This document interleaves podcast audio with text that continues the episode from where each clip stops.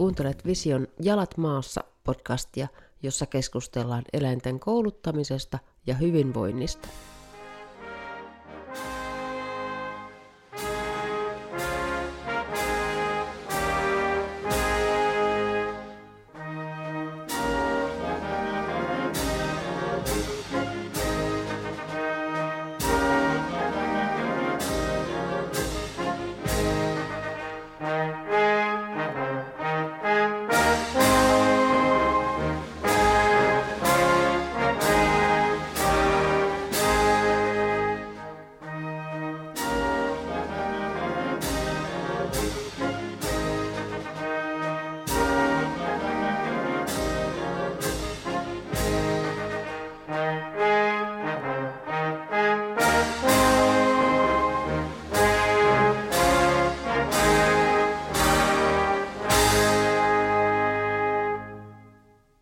Moi Mari.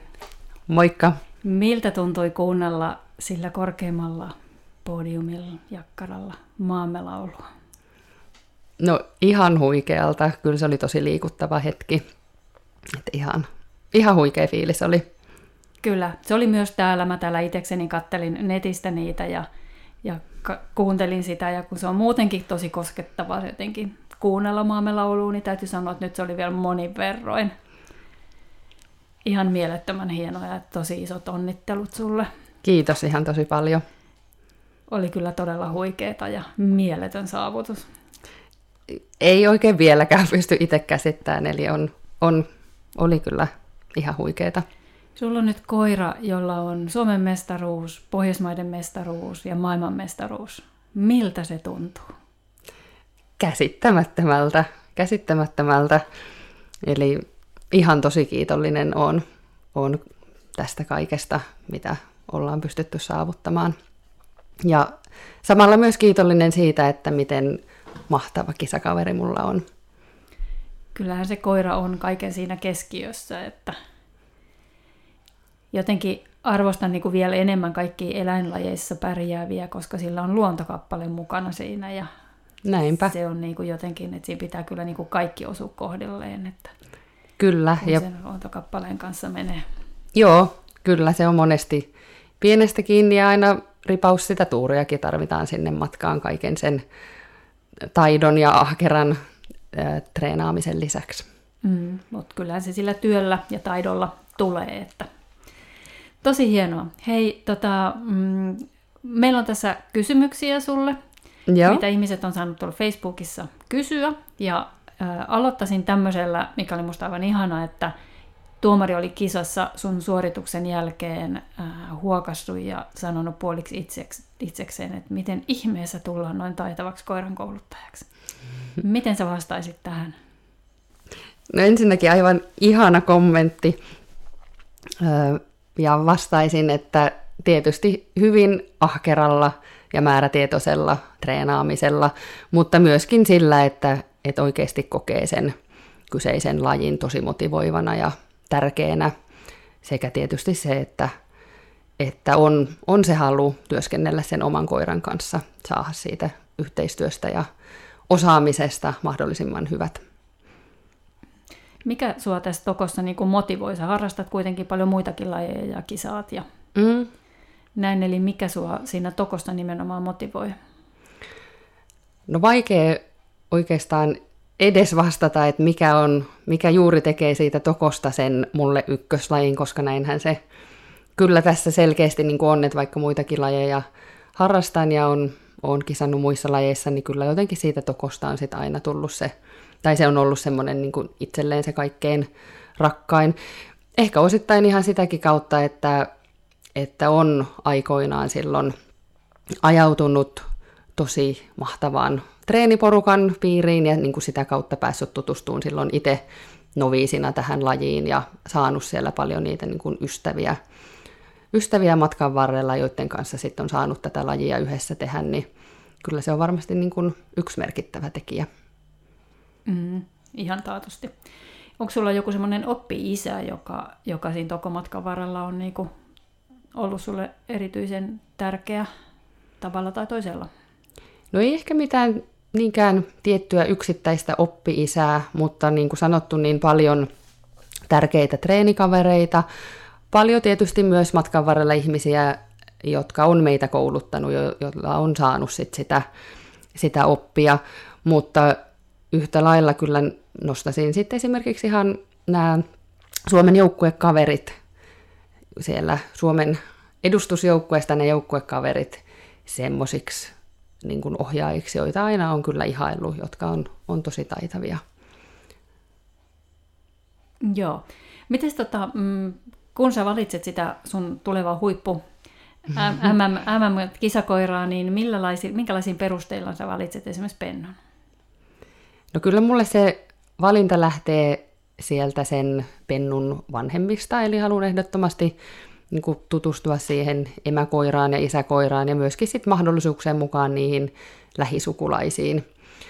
Eli tietyllä tavalla sitten toivoisin, että se ei niinkään merkityksellistä sitten enää siellä pentulaatikosta ole, että kuka pentu mulle valikoituu, vaan se valinta olisi jo tapahtunut siellä tietyllä tavalla vähän aikaisemmassa vaiheessa. Ja sitten sanoisin, että se pennun valinta sieltä pentulaatikosta on mulle itselle aika fiilispohjainen juttu, että kyllä ehkä no mun ensimmäinen border collienin kasvattaja valitsi sen mulle, mutta sitten näissä, missä on niin itse päässyt enemmän valitsemaan, niin, niin kyllä se on se tunne, joka on tullut joka ikisestä pennusta, että tämä on se mun pentu. Mm, mm. Niinhän se täytyy oikeasti mm. ollakin, koska mm. se on aika tärkeää, että se tuntuu, kyllä, tuntuu kyllä. omalta. Joo, ja itse asiassa tätä mun toista border collieta ottaessani, niin, niin mä olin miettinyt jo siinä vaiheessa, että mä ehkä niin kun voisin ottaa uroskoiran, kun mulla oli aikaisemmin ollut vain narttuja, mutta sitten toisin kävi, koska tämä mun tällä hetkellä vanhin border collienin puuma, niin se vaan väkisin valikoitui minulle, koska en voinut olla valitsematta juuri sitä pentua. Mm. Mullehan käy noin, vaikka mä kävisin katsomassa vaan pentuja, pentuja niin kuin, eikä mulla olisi mitään tarkoitustakaan ottaa, niin aina joku valikoituu niin, sieltä joo, kuitenkin, joo, että niin kuin, ihan sama joo. mihin mä menen, niin aina mä löytäisin aivan, pennun aivan, sieltä. Joo, mutta kyllä mun mielestä tietysti se olisi hienoa, että, että on tietyllä tavalla semmoinen aika tasainen pentue, niin, niin silloinhan potentiaalisesti kenestä vaan niistä voi tulla hieno harrastuskoira. Mm, mm. Ja kyllä se aika paljon on kiinni sitten ihmisestä, että se osaa vastata mm. siihen koiran tarpeisiin ja, ja tukee sen niin kuin, heikkouksia ja voi hyödyntää vahvuuksia. Niin, näinpä. Et paljonhan se on siitä kiinni. Kyllä. Miten paljon sulla menee aikaa niin kuin, treenaamiseen, eli siihen, että niin kuin, miten paljon sä treenaat niin kuin vaikka viikkotasolla tai päivätasolla tai näin? No viikkotasolla treenaan semmoinen niin 4-5 kertaa viikossa. Että toki on sitten aina vähän erilaisia kausia välillä on koirat lomailee tokosta ja, ja on sillä tavalla taukoja. Ja totta kai sitten lähempänä kisoja voi olla vähän tiiviimpi treenitahti ja sitten taas kun, kun ei ole niitä kisoja lähellä, niin sitten voi olla vähän väliempi treenitahti, mutta että, että semmoisena karkeana arviona sanoisin, että se on se neljä 5 kertaa viikossa, mikä on sitten se semmoinen perus. Miten kauan sun yksittäinen treenikerta kestää? No ne vaihtelee tietysti jonkun verran riippuen nyt, mikä sen kunkin treenin tarkoitus ja teema on. Että jos on vaikka kisatreeni, niin saattaa olla sitten lyhyempi, koska itse asiassa se kisasettihän niin kuin kestää sen 15 minuuttia, että useinhan sitten ne toistot ja koiran palkkaaminen on tietysti myös mm. yksi osa sitä, mikä tuo siihen treeniin pituutta, mutta sanotaanko, että semmoinen puolisen tuntia voi hyvinkin sit kestää semmoinen perustreeni, missä on niinku useampi harjoiteltava asia. Mm. Onko sulla siis erikseen niinku kisatreenejä, eli se, että sä teet palkat, palkatta tai palkkaa, niin palkkaat enemmän harkiten niin kun, että siellä on niin kun, pidempiä palkattomia pätkiä ja hyvin kisamaista ja sitten erikseen semmoista jotain tekniikkatreeniä tai... Joo, on. On kyllä. Toki joskus samassa treenissä on kumpaakin, että saatan aloittaa palkattomuudella ja sitten perään vahvistaa paloja tai tehdä tekniikkatreeniä tai sitten päinvastoin. Mutta sitten välillä on, teen sen, sen niin kuin, esimerkiksi jos on vaikka nyt näitä kehätreenejä SMien alla, niin sitten saatan mennä niissä tehdä enemmän semmoisen kokonaisuustreenin ja, ja sitten en välttämättä hion niitä palasia sen enempää. Onko sinulla jotain tiettyjä koulutusrutiineja, niin kuin sitä, että miten sä aloitat tietyt treenit ja liittyykö niihin erilaisia rutiineja niin kuin niihin kisamaisiin treeneihin vai onko sulla jotain semmoisia? On paljonkin rutiineja, ehdottomasti. Joo. Ehdottomasti ja, ja tietysti pyrin kisamaisessa treenissä harjoittelemaan nimenomaan niitä rutiineja, mitä sitten toteuttaisin siellä oikeassa kisatilanteessakin, ja ne on mielestäni tosi tärkeitä, tärkeitä treenejä, koska se voi olla hyvinkin olennaista siihen kisasuoritukseen, että mitä, mitä sen koiran kanssa tekee sit just ennen sitä kisakehää. Mm. Ja sekin on mielestäni semmoista, mikä matkan varrella niin koiran sen kisahistorian tai kisakaaren aikana niin muuttuu. Eli se sama resepti ei välttämättä toimi sitten alokasluokan kisasta sinne konkari EVL-koiran valmistautumiseen. Eli on, on, on kyllä niitä treenin aloitusrutiineja ja niitä, mitä teen sitten ennen sitä kisamaista suoritusta niin kuin harjoitustilanteessakin. Niin kyllä käytän paljon siihenkin aikaa ja niin kuin testaan ja harjoittelen niitä erilaisia siihen liittyviä juttuja. Joo. Vai muuttuuko sitten, niin kun sä oot menossa arvokisoihin, niin muuttuuko ne vai onko ne ihan sama, sama sä menet sinne arvokisoihin samalla lailla, kun sä menet niin kuin, hakemaan viimeistä EVL1? Pitkälti, pitkälti samalla lailla. Toki joskus olosuhteet sitten määrittelee, että ei voikaan tehdä, tehdä jotain tiettyä juttua. Eli siinä mielessä täytyy olla ikään kuin monta reseptiä, millä valmistautua, koska jos ajattelee vaikka sitä vuoden takasta MM-kisaa, jossa oli ensinnäkin aivan valtava helle, eli siinä mielessä oli niin kuin hankala treenata koiraa siellä ulkona, ja sitten se odotustila, missä odotettiin sitä kisakehään pääsyä, niin oli semmoinen liukas betonilattia, jossa ei vaan oikein pystynyt tekemään käytännössä mitään.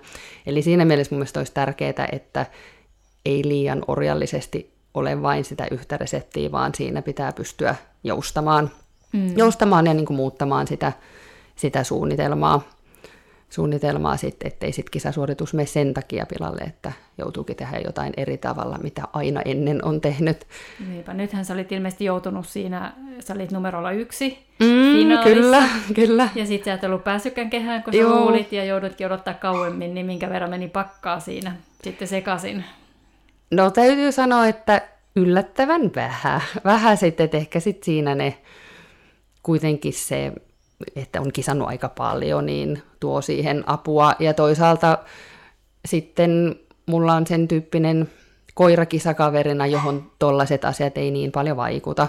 Eli tietysti sitten siinäkin on ne omat, omat juttunsa, eli, eli tota, Roima on kuitenkin aika lunkikaveri ja todella semmoinen ympäristövarma tyyppi, tyyppi, eli sille ei ole merkittävä asia. Sitten se, että he joutuikin pötkötellä siinä, siinä odotusalueella ennen sitä, sitä omaa vuoroa.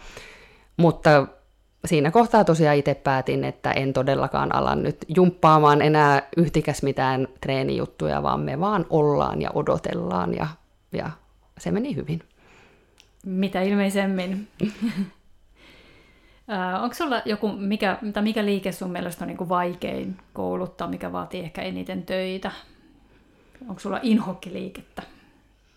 No en tunnusta, että olisi mitään inhokkiliikettä, mutta tota niin, tietysti nyt tällä hetkellä, kun, kun vuodenvaihteessa tuli ne uudet suoritus- ja arvosteluohjeet voimaan ja tuli sitä kautta niin sit niitä uusia liikkeitä tai vähän muunnelmia vanhoista liikkeistä, niin niin totta kai sitten ne on ollut tällä hetkellä enemmän semmoisia työn alla olevia, ja tämä tietysti paljon keskustelunkin aiheena ollut uusi ohjattu nouto, niin kyllä se on meillekin ollut ihan suht haasteellinen liike, eli siihen on joutunut nyt aika paljon pistää paukkuja, että saisi siitä sitten, tai sen niin kuin mahdollisimman varmaksi ennen niitä kisoja, eikä siltikään ollut vielä kovinkaan itse varma fiilis sen liikkeen suhteen, eli Eli kyllä siinä treenitilanteessakin meillä edelleen virheitä tulee. tulee eli sen liikkeen rakentaminen selkeästi vaatii aika paljon enemmän aikaa, mitä, mitä nyt sitten tässä oli, kun näitä kisoja tuli, tuli eteen. Mm, Mutta sitten ehkä mulla on aika paljon eri koirilla myös vaihdellut se, että mikä on se vaikein liike.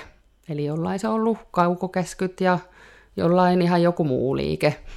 Ja myöskin ajattelisin, että seuraaminen on tietyssä mielessä semmoinen vaikea liike, koska siinä on niin kauhean paljon niitä teknisiä yksityiskohtia, eli se, se on ehkä myös semmoinen niin kuin sarjassamme näitä, joka ei koskaan valmistu, vaan se aina riittää sitä työstettävää. Mm.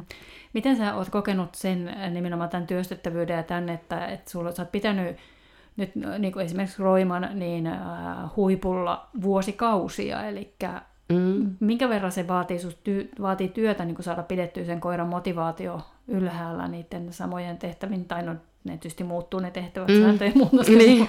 mukaan, mutta noin niin kuin pääsääntöisesti, että sä saat pidettyä sen myöskin niin kuin arvokisatasolla vuodesta toiseen. No ei se ihan yksilitteistä ja yksinkertaista tai helppoa ole. Eli kyllähän ihan ehdottomasti se, että koira on jo konkari, sillä alkaa olla paljon sitä kisahistoriaa takana. Kyllähän koirat tietyllä tavalla oppii myös tunnistamaan niitä kisatilanteita, mm. mikä sitten tuo totta kai ne omat haasteensa myös sitten siihen treenaamiseen.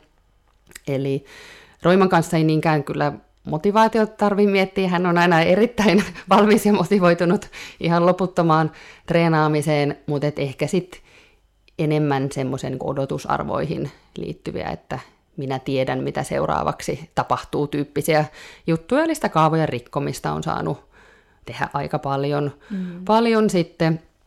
Ja niin kuin sitä, ettei nimenomaan pidä pidä liian kaavamaisena sitä treeniä, koska vuosien varrella koira on kyllä oppinut ne kaavat jo ihan riittävän hyvin. Mm, joo, varmasti. Miten sitten niin se koiran pitäminen ää, niin kuin stressittömänä ja rentona noissa, noissa niin kuin kisatilanteissa, mm. kun itse, mm. miten paljon jännitit sitä MM-kehään menoa? No jännitän, kyllä, kyllä jännitän. Öö, en ehkä niin paljon kuin joskus aikaisemmin, mutta kyllä ehdottomasti joka ikistä kisaa kyllä jännitän.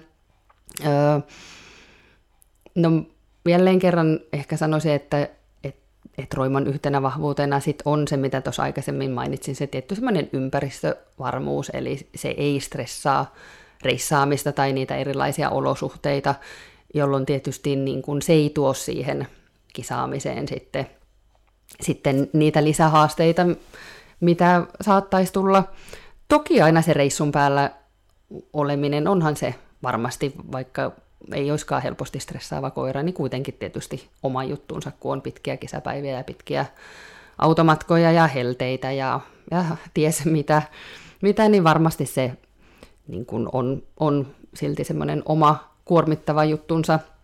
Mm, nyt mulla katosi punainen, punainen lanka, mitä sä, kysy, mitä sä kysyit? No just nimenomaan sitä, että koiran pitämistä rentona niin niissä kisaolosuhteissa ja siinä oman jännityksen keskellä ja sitten se, että se koira ei ala myöskään stressaamaan, eli sen stressitaso pysyy Joo. kurissa. No kyllä mä ajattelisin, että tietysti onhan siellä pohjalla se, että ne asiat on oikeasti treenattu. Se koira tietää, mitä, mitä siellä ollaan tekemässä ja se osaa ne tehtävät. Se on käynyt kauheasti eri paikoissa. Eli, eli tietyllä tavalla niin kun ne jutut on sille koiralle tuttuja. Se koira ei joudu minkään uuden asetelman eteen siellä, mm. siellä niin, niin kyllähän se perusta niin kuin sieltä tietysti rakentuu, rakentuu, että siellä on se tehty työ takana. Alatko jo pentuna, kun periaatteessa sosiaalistamisikuna sulkeutuu aika varhain ja se oli ihan niin kuin loputusien jälkeen heti käyttämään sitä paljon erilaisissa paikoissa. Ja, Ehdottomasti. ihan niin kuin siitä lähtien. Kyllä, kyllä. Kisakenttiä ja Kyllä. aistinut kisafiilistä, vaikka ehkä ihan jännitystä saakkaan aikaiseksi. Kyllä, kyllä, joo. Reagoiko se minkä verran sun jännitykseen sitten, että jos sä jännität, niin käyttäytyykö se eri lailla vai onko se ihan oma vakaa itsensä samanlainen treeneissä kuin kokeissakin? Ei, mun, mun koirat ei, ei ole reagoinut mun jännitykseen, niin kuin ei suuntaan tai toiseen, eli ei, ei ole ikään kuin lähtenyt vireen laskemaan, mutta ei myöskään ole lähtenyt sitten kiihtymään siitä mun jännityksestä.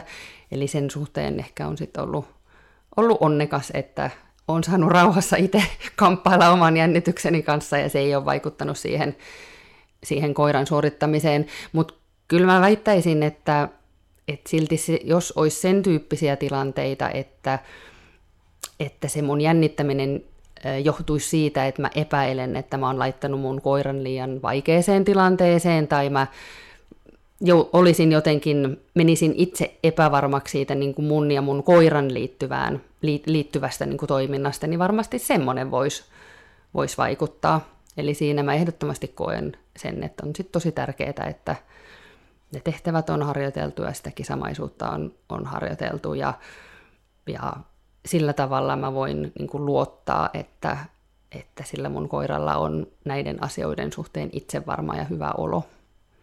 Onko se vaan kiinni koiran ominaisuuksista vai onko se mahdollisesti siitä, että ne on vaan oikeasti koulutettu niin huolella ja niin, niin kuin niin pitkälle, eli just tämä niiden koirien osaamistaso on niin huikea, että siihen ei enää vaikuta se ohjaajan tunnetila.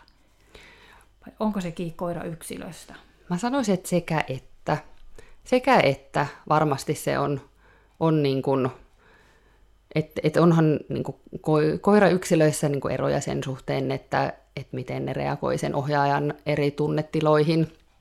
Ni, niin, mutta sitten tietysti niin tai näin, että oli herkempi koira reagoimaan tai ei, niin, niin joka tapauksessa mun mielestä just se, että se, se koulutustaso ja se kaikki muu paketti siellä on, mm. on niin kuin rakennettu niin huolellisesti, niin on tärkeä asia. Ja mitä herkemmin se koira reagoi ohjaajan tunnetiloihin, sitä tärkeämpää tuo on. Kyllä, kyllä. Joo. Ja on mun ensimmäinen toko kisakokemus mun Hovavartin kanssa, niin on itse asiassa semmoinen, että, että se reagoi hieman siihen mun jännitykseen. Ja jälkikäteen, kun olen sitä tilannetta miettinyt, niin, niin kyllä siinä oli mulla niin kuin puutteita siinä, että miten hyvin mä olin esimerkiksi esitellyt sitä palkatonta ketjua. Eli tietyllä tavalla, kun mulla oli se jännitys päällä ja sitten se kisamaisuus oli vähän liian uutta sille mun koiralle, niin sitten niin yhdistelmänä se aiheutti sitten, että se oli vähän semmoinen niin epävarman oloinen se koira. Mutta sitten kun mä havaitsin tämän tilanteen ja niin kuin pääsin, pääsin sitten niin kuin harjoittelemaan lisää näitä, näitä asioita, mitä siellä oli puutteena, niin, niin sitten tulevissa kisoissa tämä kyseinen koira ei enää millään tavalla sitten reagoinut siihen mun jännittämiseen. Eli kun se muu siellä oli riittävän vahvaa, niin, niin se selvisi hyvin tästä mun jännittämisestä. Mm, juuri näin. Hyvä. Hei, äh, minkä, minkä verran sä treenaat niitä pidempiä liikekokonaisuuksia, putkeja ja palkattomuutta?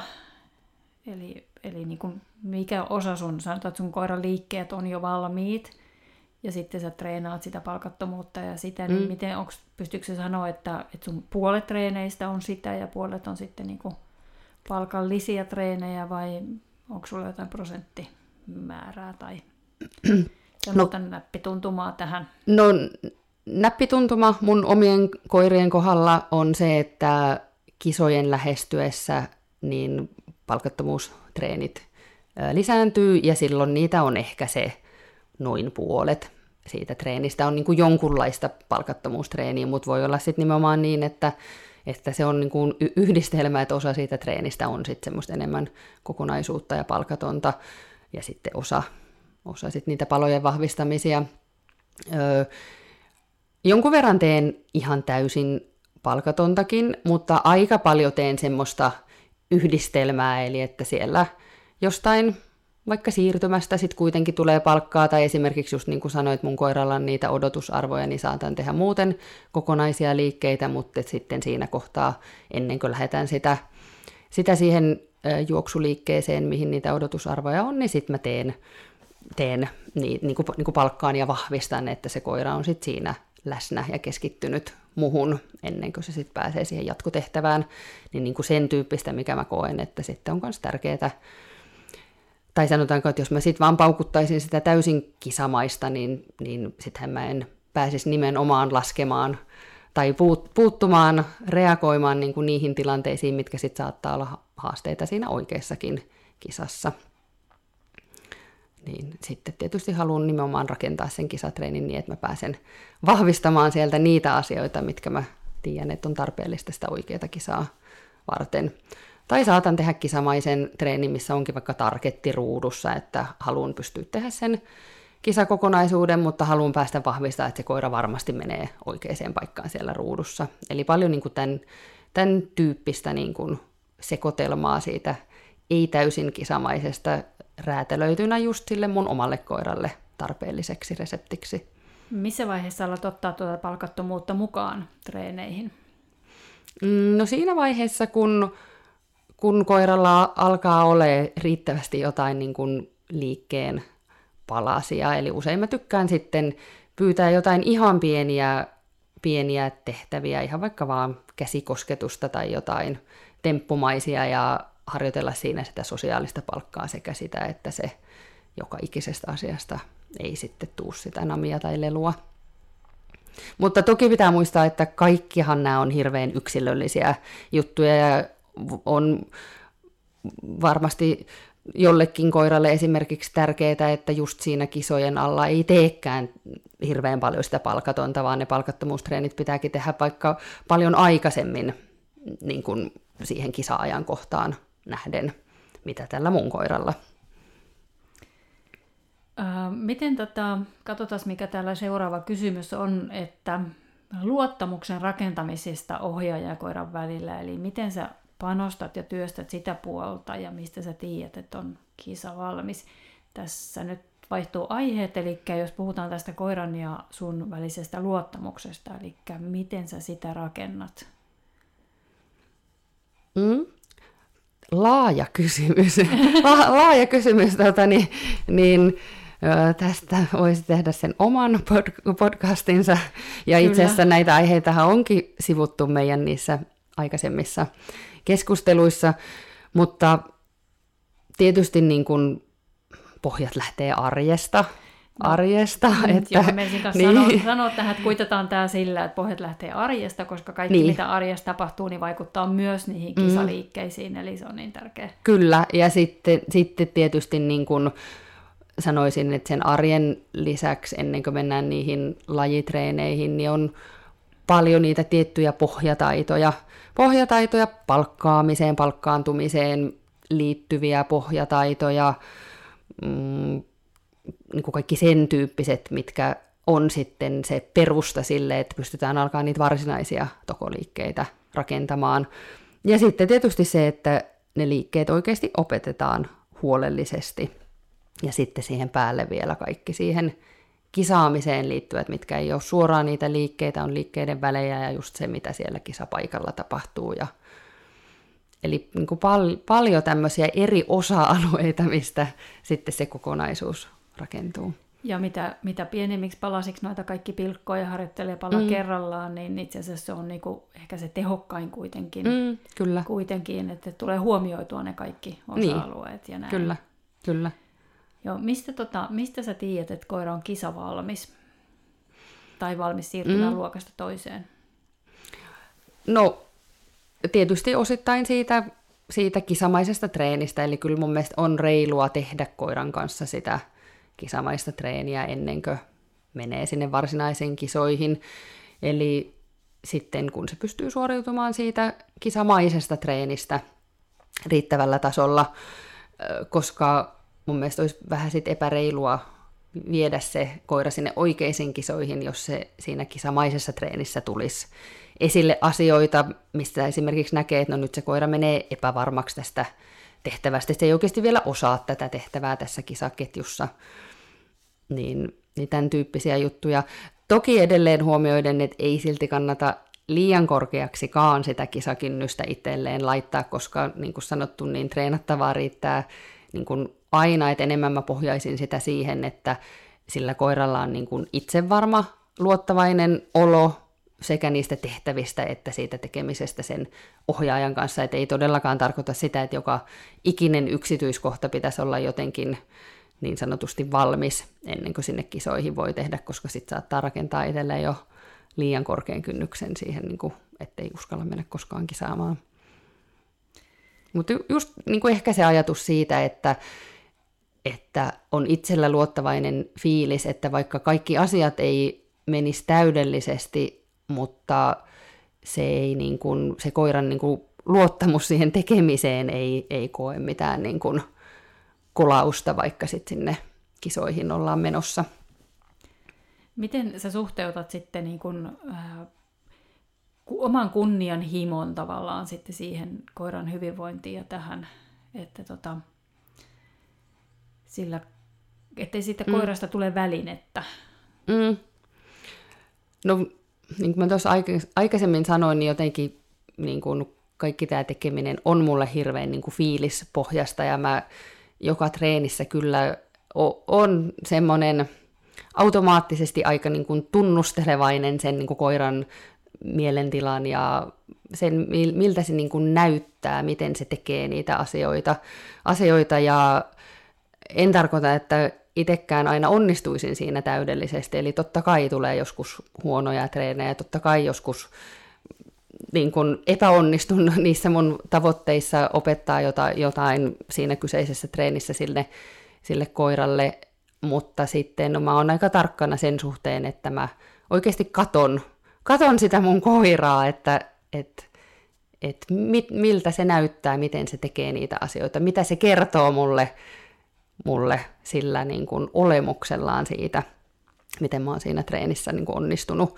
niin ne on mulle tosi, tosi semmoisia tärkeitä ja, ja ehdottomasti niin kuin tulee huono fiilis ja mietinnän paikka, jos mä näen, että nyt tämä treeni ei mennyt hyvin. Ja, ja nimenomaan niin kuin just sillä tunnetilapuolella, eli se, että tulee joku tekninen virhe, niin se on mielestäni helpompi todeta, että okei vain, että, että tänään meni pieleen tai tämä asia on vielä kesken ja pitääpä miettiä, miettiä miten tätä saisi vielä paremmaksi, mutta nimenomaan niin kuin enemmän mulla aina kolahtaa se, että jos mä, jos mä sitten näen, että voi vitsi, että nyt, nyt tässä treenissä mun koiralle ei kyllä ollut niin, niin hyvä se fiilis, mitä mä olisin toivonut niin sitten pitää aina miettiä, että, että miten toteutetaan seuraava treeni paremmin. Niin, tärkeätähän se on just nimenomaan pitää huolta, että sillä koiralla on kivaa mm. koko aika. Mm. Ja sitten tota, se, että jos siellä joku ei mene niin kuin itse on suunnitellut, niin silloin mm. ei se hukkaan ole se treeni mennyt, koska, niinpä, koska niinpä. silloin itse oppii jotain. Kyllä, kyllä. Et jos ei koira opi, niin itse oppii, niin. että näinhän se menee. Kyllä, kyllä. Kun muistaa vaan, ettei liian väsyneenä rupea treenaamaan. Että no sekin, se sekin, on, se on joo. mulla yksi, että jos mä oon väsynyt, niin sitten ei pidä todellakaan treenata, koska niin. sitten alkaa itse helpommin niin. sit turhautumaan johonkin niinpä, niinpä. onnistumiseen. Mutta hyvä. Sitten voitaisiin keskustella vähän näistä fysiikkatreeneistä. Eli tota, taisin olla minä, joka jossain Fasen keskustelussa mainitsin, että sä teet tosi huolellisesti myöskin, mietit niin kuin eri liikkeiden fyysisen niin kuin, äh, kuormituksen ja sen, että missä vaiheessa tarvitsee mitäkin lihasryhmää esimerkiksi mm. niin kuin jumpata, ja sä teet mm. paljon niitä jumppia, mm. Niin minkälaisia jumppia sulla on ja miten usein sä niitä teet? Joo, eli Roimalla ehkä tärkeimpänä on ne kore, kore-treenit, eli se syvien lihasten pitäminen mahdollisimman hyvässä kunnossa, kun sillä on kuitenkin niitä muutamia loukkaantumisia ollut, ja tietysti aina sitten, sitten huolestuttaa, kun toko on aika kuitenkin fyysinen ja kuormittava laji, että varmasti se koiran kroppa olisi niin hyvässä kunnossa, että se kestää sitä, sitä treenin rasittavuutta, eli tosiaan niin kuin öö, Roima tekee erinäisiä niin kuin tasapainolaudoilla istuskeluja, seisoskeluja ja makuita, eli me on rakennettu sille semmoinen ihan oma tasapainolautansa, mitä pystyy sitten oikealla tavalla liikuttelemaan, jossa sitten se aktivoisi niitä syviä lihaksia, ja se tekee ristikkäisten tassujen nosteluja sekä kovalla maalla että tasapainotyynyillä, ja ja sitten semmoisia tiettyjä niin kuin staattisempia liikkeitä, missä se on, on yhdessä asennossa ja mä teen semmoisia paineluja, jotka jälleen kerran niin kuin aktivoi niitä syviä lihaksia ja tois sinne lisää sitä, sitä voimaa. Eli niin kuin, tämä on ehkä se punainen lanka, mikä siellä niin kuin, ö, Roiman fysiikkatreenissä on. Sitten totta kai on, on tiettyjä enemmän täsmätreenejä liittyen niihin niin kuin liikkeisiin, eli, eli kaukokäskyissä teen – teen niin kuin omia jumppajuttuja, mitkä tähtää sit siihen, että sen, se kaukovaihdot ja kaukotekniikka olisi mahdollisimman hyvät. Mutta myöskin sitten kaikkien näiden staattisten ja lihaksia vahvistavien lisäksi, niin tietysti pyritään tekemään sitten niitä rentouttavampia juttuja. Eli nyt esimerkiksi kun ulkokaudella pääsen siinä omalla kentällä treenaan, niin meillä on siinä semmoiset niin tikapuu-viritelmät, missä sitten treenin päätteeksi aina sitten viljelen sinne ison liudan nameja ja sitten se niin pääsee sitten sieltä niitä haistelemaan, jolloin tulee sitten sitä vastaliikettä esimerkiksi sille asennolle, mitä sitten seuraaminen vaatii, kun se pää, pää ja kuono on sinne ylöspäin, niin sitten siinä vastaavasti se kuono on maata kohti ja saa haistella sieltä nameja ja se on, Roima on aika ahnen, niin se on myös semmoista ihan, ihan mielettömän kivaa, kun se saa etsiä sieltä niitä nameja, niin se, sitäkin se tekee loputtomiin sitten. Koiran paras ominaisuus, ahneus. Ahneus, joo. Kyllä. Joo. Täällä on tota, äh, vähän kehuttu tästä justiinsa, että Roiman rentous ja liikkeen helppous oli niin kuin varsin silmiinpistäviä myös tuolla kisaradallakin, että, että niin kuin, mm. nimenomaan siihen mm. selkeästi niin kuin näkyy, että on panostettu siihen sekä rentouteen että iloisuuteen mm. ja siihen, siihen tota fysiikkaan, että mm. se on, oli hyvin helpon näköistä se teidän suoritus niin kuin No hieno kuulla. Että semmoista vaivatonta ja helppoa menoa, että joko tämän pystyisi kuka tahansa tekemään. Niin, joo. Ja to, toki se piti vielä lisätä, että toki niin kun, sitten se niin kuin myös peruskunnosta huolehtiminen, eli myös mietitään aika tarkkaan ravilenkki versus fyysisempi lenkki ja, ja sitten niin kuin sitä kautta pyritään saamaan niin kuin monipuolisesti sitäkin liikuntaa unohtamatta niitä lepopäiviä. Eli tuossa itse asiassa unohdin vastata siihen, siihen, että miten usein teen näitä fysiikkatreenejä, niin, niin silloin jos on tokossa näitä, näitä taukoja tai silloin just kun oli esimerkiksi tämä loukkaantuminen, jolloin tokaan tietysti tehnyt lainkaan, niin toki silloin korostuu lukumäärällisesti näiden niin kuin jumppatreenien osuus, mutta toki nekin on osa sitä fyysistä tekemistä, eli, eli kyllä se sitten vähän tarkoittaa sitä, että jos tekee sen kunnon jumppatreenin, niin sitten se on se yksi, vähentää ikään kuin sen viikon tokotreeneistä sen yhden määrän, jotta sitten saahan oikeasti niitä lepopäiviäkin sinne, sinne mukaan. Mutta myöskin sitten meillä ne tietynlaiset jumppajutut on semmoisia, mitä mä oon sitten, sitten osteopaattien ja fyssarien kanssa niin kuin käynyt läpi, että ne pystyy myös olemaan se meidän niin kuin tokotreenin alkulämpä, mitä tehdään, joka, jossa sitten saa sitä jumppaa siihen, siihen niin kuin tokotreenin alkuun mukaan. Kisajännitystä me vähän tuossa mun mielestä jo sivuttiin, mutta mentäisikö nyt siihen aiheena sitten, koska siitä on tullut tosi monta kysymystä, eli miten sä niin kun hallitset sitä jännitystä, että onko sulla siihen jotain mielenhallintakikkoja tai Mm. Öö, no on, on jotain, jotain totta kai, eli on, on sitäkin puolta yrittänyt kehittää itsessäni ja, ja on, ehkä sanoisin, että, että yleisesti ottaen on ihan niin kovakin jännittäjä. Mutta tässä tokokisaamisen puolella, niin, niin kuin tuossa aikaisemmin mainitsin, niin se ehkä se tietyn pahin, tietynlainen pahin jännittäminen on lieventynyt kokemuksen myötä, eli kun niitä kisoja alkaa olla niin kuin paljon takana ja, ja sillä tavalla sitä kisarutiinia, niin se on tietysti auttanut myös sitten siihen, siihen niin kuin jännittämisen hallintaan. Tärkeinä asioina pitäisin jälleen kerran tässä sitä, että, että oikeasti tietää, että on harjoitellut kunnolla ja nimenomaan, että on harjoitellut niitä kaikkia asioita, mitä mitä siellä eteen tulee, niin kyllähän se tosi paljon tuo luottamusta sitten siihen, siihen niin omaan, omaan tekemiseen ja siihen, siihen niin kuin, että pystyy luottaa siihen, siihen koiraan ja siihen tilanteeseen. Niin se on tietysti yksi semmoinen niin tärkeä. Mutta on mulla sitten myös niitä tietynlaisia keskittymisrutiineja, millä pitää sen jännittämisen kurissa. Ja, ja esimerkiksi siinä kohtaa, kun sitten meille arpoutuu tämä numero ykkönen, mikä ehkä ei kuitenkaan ole aina se halutuin lähtönumero, niin totta kai se on niin kuin omiaan myös herättämään vähän semmoisia niin vääränlaisia ajatuksia, ajatuksia ja lisäämään sitä jännitystä. Mutta sitten mä pyrin aina siinä kohtaa miettimään, että, että nämä on asioita, mihin mä en voi millään tavalla vaikuttaa, niin mun mm. on ihan turha miettiä sitä, että mä en voi vaikuttaa mun lähtönumeroon, mä en voi niin kuin, tavallaan vaikuttaa esimerkiksi siihen tuomaroinnin tiukkuuteen, mä en voi vaikuttaa siihen, että onko siellä kuuma siellä kehässä tai, tai tämän tyyppisiin asioihin, että et sitten niin kuin turha kuormittaa sitä omaa mieltänsä niillä, vaan sitten pitää keskittyä siihen, siihen niin kuin olennaiseen.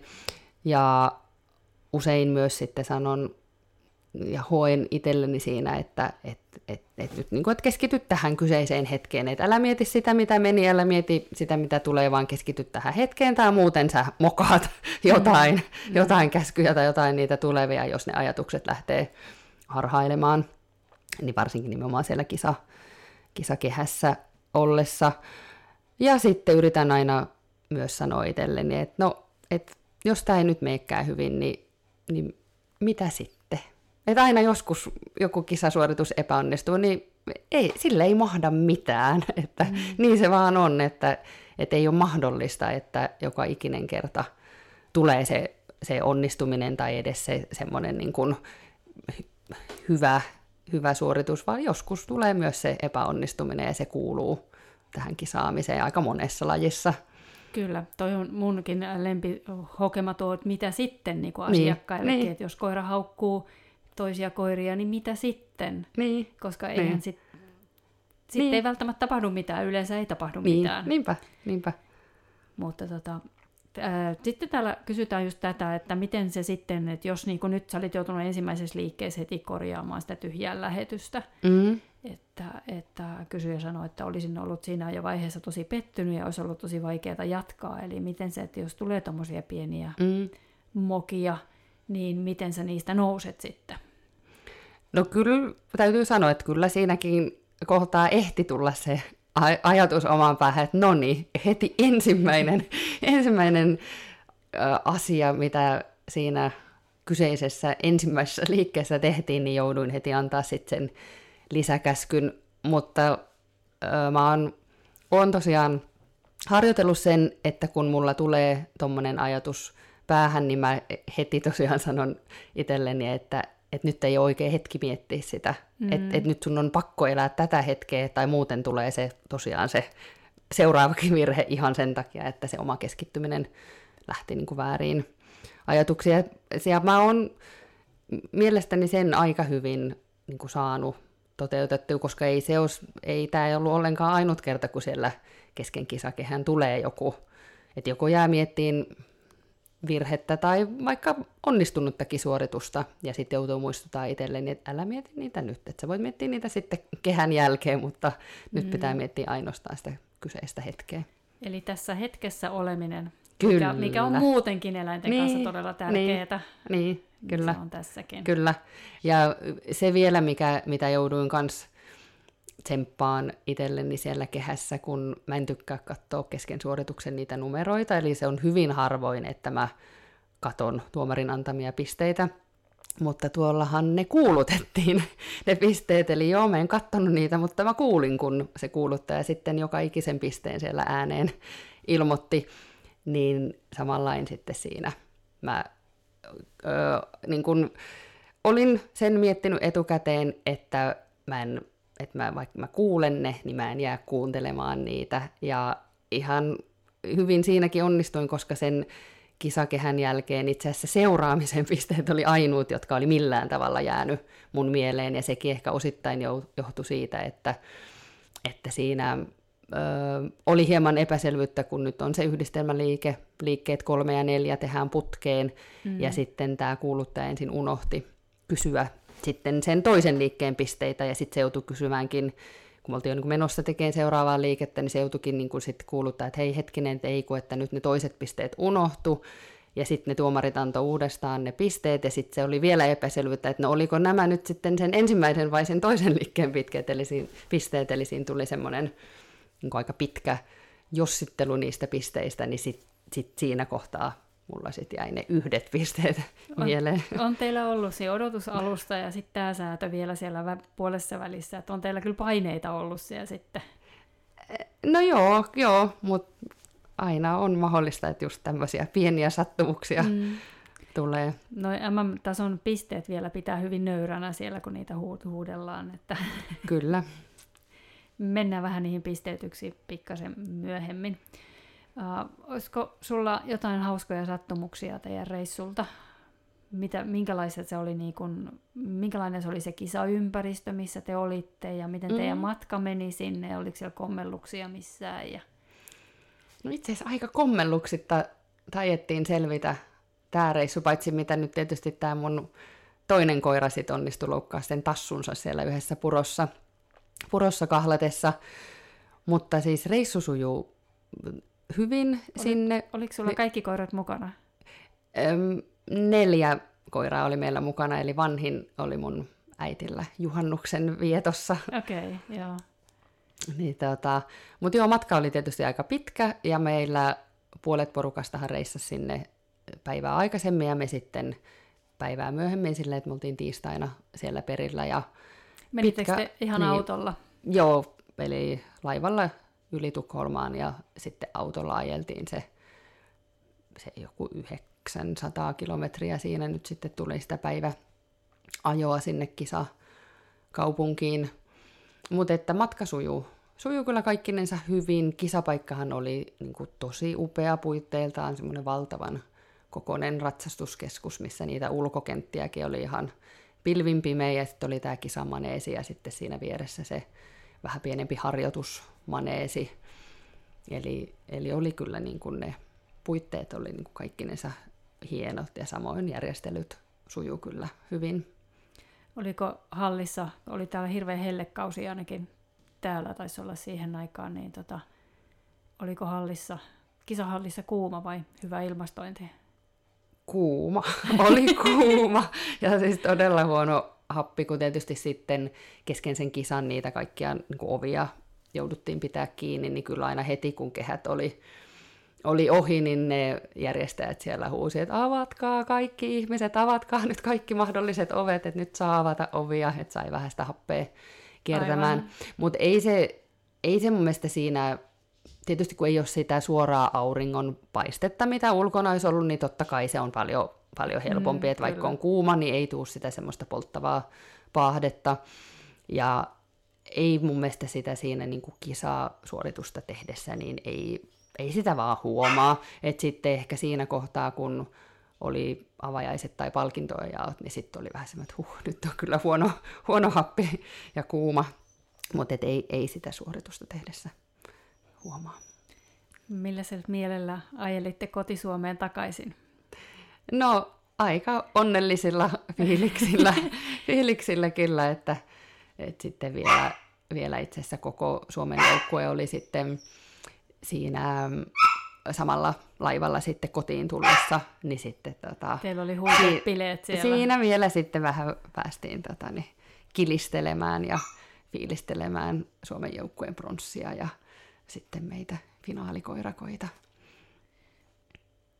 Joo, sulla sait periaatteessa kaksi mitallia sieltä, että pronssimitali helposti unohtuu, kun kultainenkin on kaulassa. Niin, mikä mun mielestä kans ne joukkuemitalit on todella, todella arvokkaita, koska Kyllä. kyllähän ne aina sitten kertoo siitä niin kuin joukkueen tiimin niin kuin, tasosta, niin kuin tasas, niin, niin, nimenomaan siitä tasaisuudesta nimenomaan. ja tasosta. Mm, kyllä. Et, et on, et sillä tavalla ehkä vähän sitten harmitti, kun niitä joukkueiden pisteitä ei oikein siinä matkan varrella pystynyt seuraamaankaan, niin sitten sit oli niin, kuin, no sitten vasta siellä palkintojen jaossa sitten, sitten niin kuin kaikki ne lopulliset tulokset sitten julkistettiin.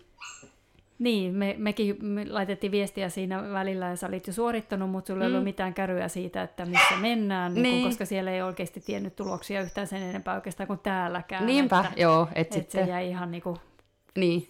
Sinne ihan viimeiseen hetkeen sitten ennen kuin selvisi, niin. että... Joo, kyllä. Et toki ihmiset oli sitten niin kuin täällä kotikatsomoissa ja osa sitten siellä paikan päällä niin laskenut niitä pisteitä, mutta ainahan se on vähän semmoinen epävarma, että sattuko nyt näkee joka ikisen pisteen edes oikein, mm, oikein että et mitkä ne lopputulokset sitten on, mutta kyllä siellä epävirallinen pistelaskenta kertoi, että ennen paikallaolo ja mun ja sitten tämän kakkoseksi tulleen Ruotsin Michelin pisteet oli tasan.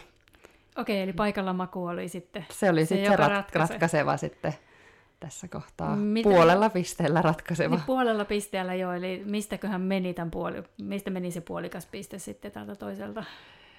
No joku sanoi, että paikalla istumisessa se oli, oli liikuttanut tassua, että sitten kun me saatiin siitä kympit, että he olisivat saanut siitä sen Ysi oliko ysi, tai niin, y, joo, Kes, no sitten ysi, seiten, niin. niin, viisikö ne sitten siitä sai, ja sitten molemmat, tai kumpikaan meistä ei saanut sitten paikalla makuusta ihan täysiä pisteitä. Tiedätkö kun ne pisteytys oli tosiaan aika mielenkiintoinen ja siitä on aika paljon ollut myös keskustelua, niin mm. tiedätkö mistä niin kuin ylipäätänsä sulta lähti pisteitä niistä liikkeistä? No totta kai tietyt jutut tiedän. Tiedän mistä ja osahan on hyvinkin selkeitä, vaikka nyt sitten se ruutuliikkeen tyhjään lähetys, missä tulee se mm. korjaus, niin on kuitenkin hyvinkin tarkkaan määritelty sitten siihen liittyvät ö, pistemenetykset, eli kyllähän niin kuin tämän, tämän tyyppisiä tiedetään, ja toki myös kukin tuntee aika hyvin sen niin kuin oman koiransa, että tie, tietää sitten, jos siellä on tullut se joku kauneusvirhe, vaikka vino perusasento jossain tai tämän tyyppisiä. Mutta toki jää aina sitten siihen rinnalle myös niitä pistemenetyksiä, mistä ei ole täysin tietoinen, että, että oliko siellä useampi asia, joka johti siihen pistemenetykseen, vai joku yks, yksittäinen juttu, mistä sitten meni vaikka vähän isompi pistemenetys, niin ei niistä aina ole kilpailijoilla tietoa. Jotenkin tuntuu, että se olisi niin kuin oman kehittymisen kannalta kiva tietää niitä, mutta toisaalta tuosta ei voi enää kehittyä ylöspäin, että se menee Mutta Suomen valintakokeessahan me saadaan aina ne kirjalliset, Joo. kirjalliset äh, niin kuin kommentit siitä, mitkä on mielestäni tosi kiva juttu, ja näin on esimerkiksi myös Ruotsissa, että et, et onhan sitä aina välillä niin kuin väläytelty sitä niin kuin ajatusta, että voisiko mm voisiko se olla mahdollista sitten myös näissä Onhan se esimerkiksi niin kun, ä, rallitokossahan tulee aina se, että mistä ne miinukset mm, tulee. mm. Musta olisi ihan kiva tokossakin, että kun sä saat ne pisteet, että koska ei välttämättä itse muista tarkkaan, miten mm. jokainen suoritus meni siellä ja sitten ei mm. muista, mistä se tuli. Että jos ei sulla niin. ole videota siitä, niin sä et niin, tiedä, mistä se kyllä. pistemenetys on tullut kyllä. Niin kuin ihan kyläkisoistakaan, niin saatikka sitten niin tuolta tasolta. Joo, niin. ja joskus voi olla vaikka joku ohjaajan toimintaan liittyvä juttu, mistä ei ole itse tietoinen, tai joskus on ollut... Mm ollut öö, esimerkiksi joku käskytykseen liittyvä juttu, missä on koettu, että vaikka liian pitkä käsky tai jotain tämän, tämänkin tyyppisiä sitten sen koiran toimintaan liittyvien pistemenetyksen niin lisäksi, niin Aivan. kyllä.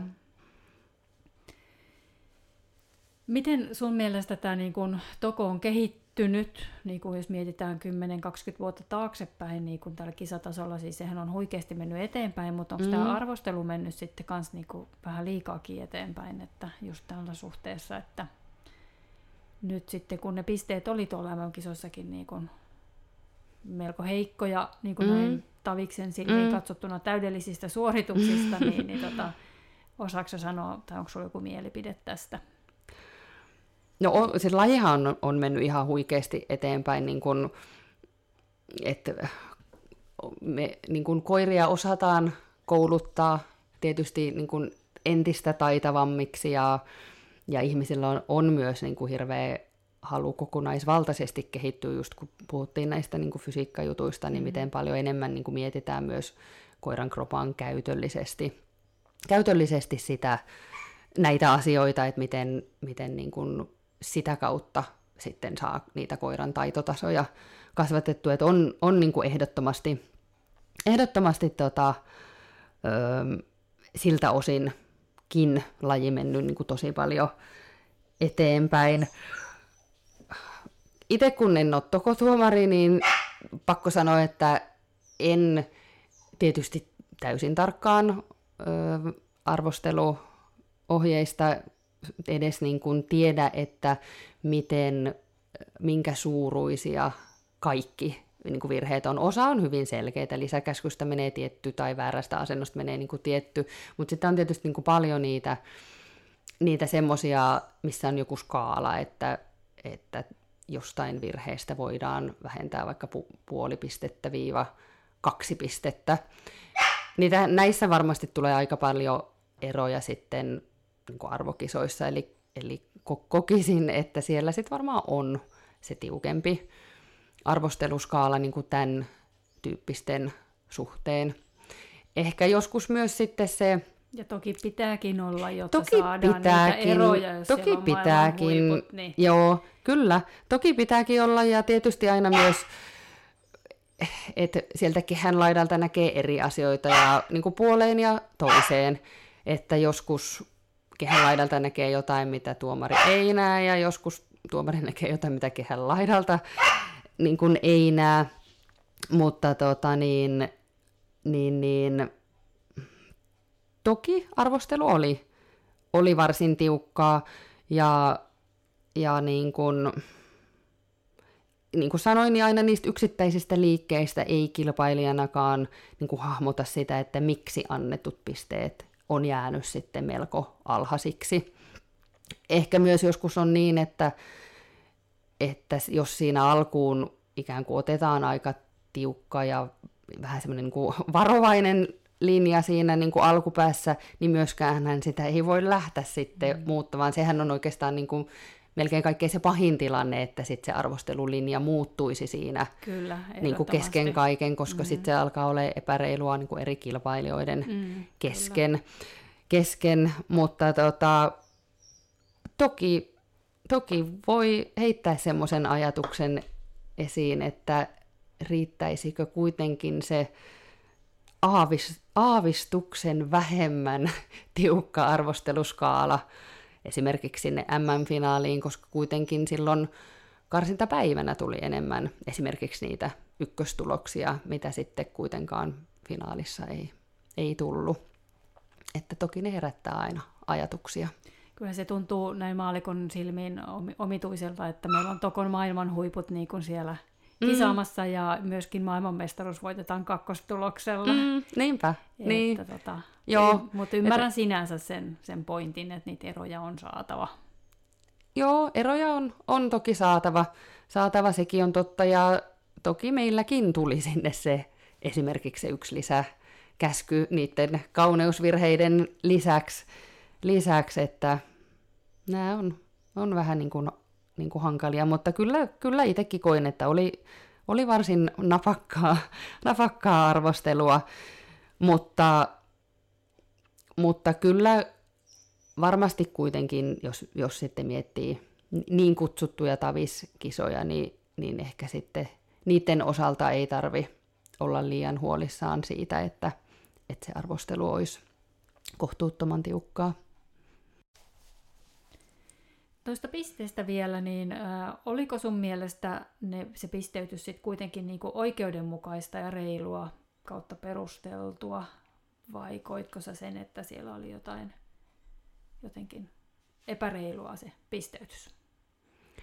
No kyllä mun mielestä se, mikä tosiaan sanoin, että on tärkeää, että se linja pysyisi alusta loppuun, niin, niin kyllä varmasti niin kuin siltä osin osin niin onnistuttiin. Ei, ja, ja just se, mitä sanoin, että, että se huoli siitä, että, että jos vaikka alkupäässä otetaan se joku tietty linja, että se ei sit pitäisikään loppuun asti, niin kyllä mun mielestä pysyi tiukkana se arvostelu alusta loppuun asti, joka tietysti kun on kyseessä kilpailu, niin on se, se on. aika ratkaiseva, ratkaiseva tekijä. Mm, sitten taas se, että kun itse kilpailee, niin mä en näe kaikkien koirien suorituksia, eli toki sitä kokonaisuutta on kilpailijana siinä mielessä vaikea arvioida, arvioida kun valmistautuu omaan koiraan ja, ja sitten kehän jäl, jälkeen kuitenkin niin kuin käy, käy kävelyt ja, ja muut. Ja, ja muutenkaan en nähnyt joka ikisen koirakon ö, tekemistä – niin tietysti se kokonaisuus on silloin jo vähän hatarampi, hatarampi mielikuva sitten. Mm, no sama se, mitä sanoin just tuossa, että, että varmaan yksittäisissä liikkeissä aina ei ollut ihan niin tietoa siitä, että, että miksi, miksi niin kun ne pisteet jäi sitten ehkä joskus aika alhaisiksi. Mutta toki sieltä kehen laidalta ei joka tapauksessa aina näe niitä, niitä niin kuin samoja asioita, mitä sitten siellä tuomarin, kun seisoo siellä, siellä kentällä ja katsoo, mm. katsoa sitä koirakkoa lähempää ja eri kulmastakin, niin, niin, niin kuin vaikea sillä tavalla niin kuin siihen kokonaisuuteen edes sitten kommentoida. Mutta ehdottomasti tärkeintä se, että se, se linja säilyy. Linja pysyy, kyllä. Näinhän se menee, kun, kun on kisasta kysymys. Mm. Ja sitten tietysti se on sillä tavalla pienestä kiinni, että jos ajatellaan, että tuomarit otti aika tiukan linjan, kun meillä on joka liikkeessä ne kertoimet, niin sieltä se kertautuu se, että, että jos on, on tiukka, vaikka nyt teoreettisesti ajatellen, että olisi sitten pystynyt antamaan puoli pistettä enemmän, mutta an, ei antanut, niin sitten kun siihen laskee ne kertoimet, niin itse asiassa loppupisteissähän se tekee jo sitten aika monta pistettä. Mm. Mutta eikö se mene niin, siellä oli neljä tuomaria, mm. niin eikö se mene niin, että ne niistä vaan niin keskimmäiset pisteet lasketaan? Kyllä, kyllä. Eli, se ylin ja alin jää niin, aina ylin pois. ja alin jää pois Joo. kaikilta samalla tavalla, niin sitten kyllä. keskimmäinen linja sieltä kuitenkin on se, millä mennään. No näinpä se on, kyllä, Joo. kyllä. Onko se sitä mieltä, että Tokon huippu on vain ammattilaisten saavutettavissa? En.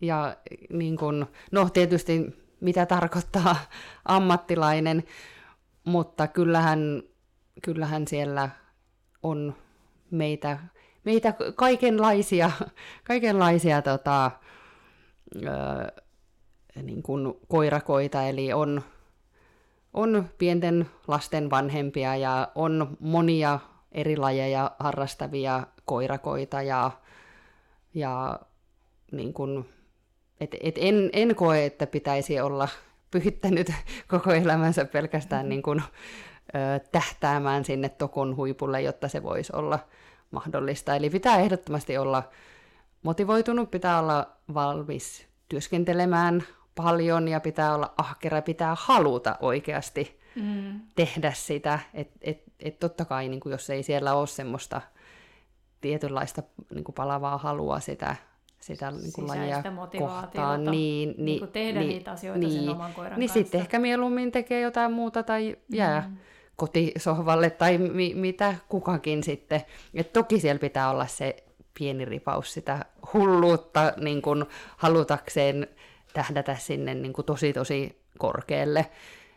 Mutta, mutta niin kuin eri ihmisillä on erilaisia tavoitteita ja kyllähän Tokokin voi voi ja saa ja kuuluu harrastaa niin kuin monenlaisilla eri, eri tavoitteilla. Että joku vaikka tähtää, että, että saisi kisata sen oman koiran kanssa.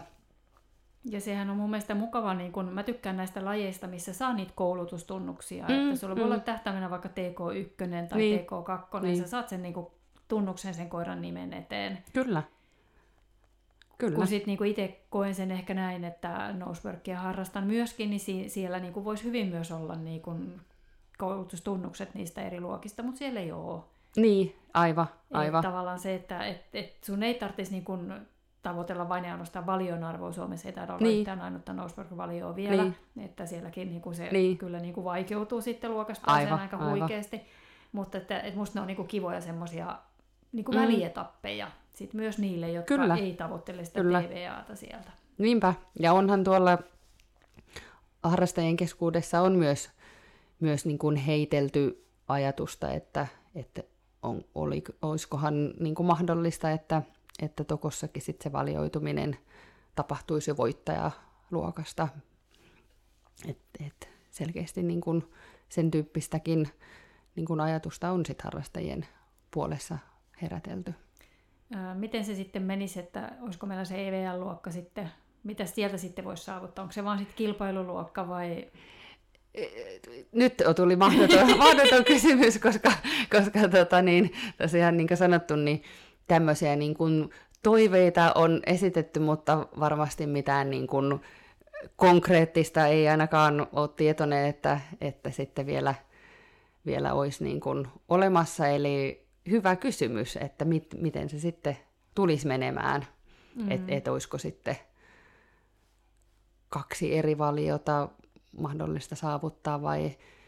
Mutta onhan esimerkiksi Tanskassa on tämä tää malli, että siellä siitä niin kun EVL alemmasta luokasta tulee se Tanskan valio ja sitten on erikseen tämä FCI kolme-luokan valio.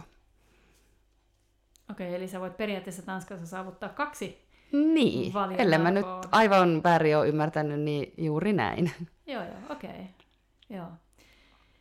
Mitä sä näet, että missä tämä laji on niin kuin viiden vuoden päästä? Hyvä kysymys, hyvä kysymys. Kristallipallo esiin. Niin, niin. No toivottavasti laji on pitänyt pintansa ja, ja on, on nosteessa ja on innostuneita harrastajia lajin parissa edelleen. Olisiko sulla kertoa tähän loppuun joku tämmöinen hyvä motivointisanonta niin kuin meille tavannut tokoharrastajille ja tulevaisuuden tokoharrastajille? No kyllä mä sanoisin, että, että kaiken pitää lähteä kuitenkin tosiaan liikkeelle siitä, että, että nauttii siitä oman koiran kanssa tekemisestä ja, ja niin kuin sieltä kaivaa sen motivaation, tekemisen riemun ja ilon. Kyllä, samaa mieltä. Hei, kiitos Mari tosi paljon. Tämä oli taas tosi kivaa. Ja, ja tota, varmaan jatketaan näillä muilla aiheilla sitten syksyn jaksoilla. Kiitoksia. Kiitoksia. Moi moi. Moikka.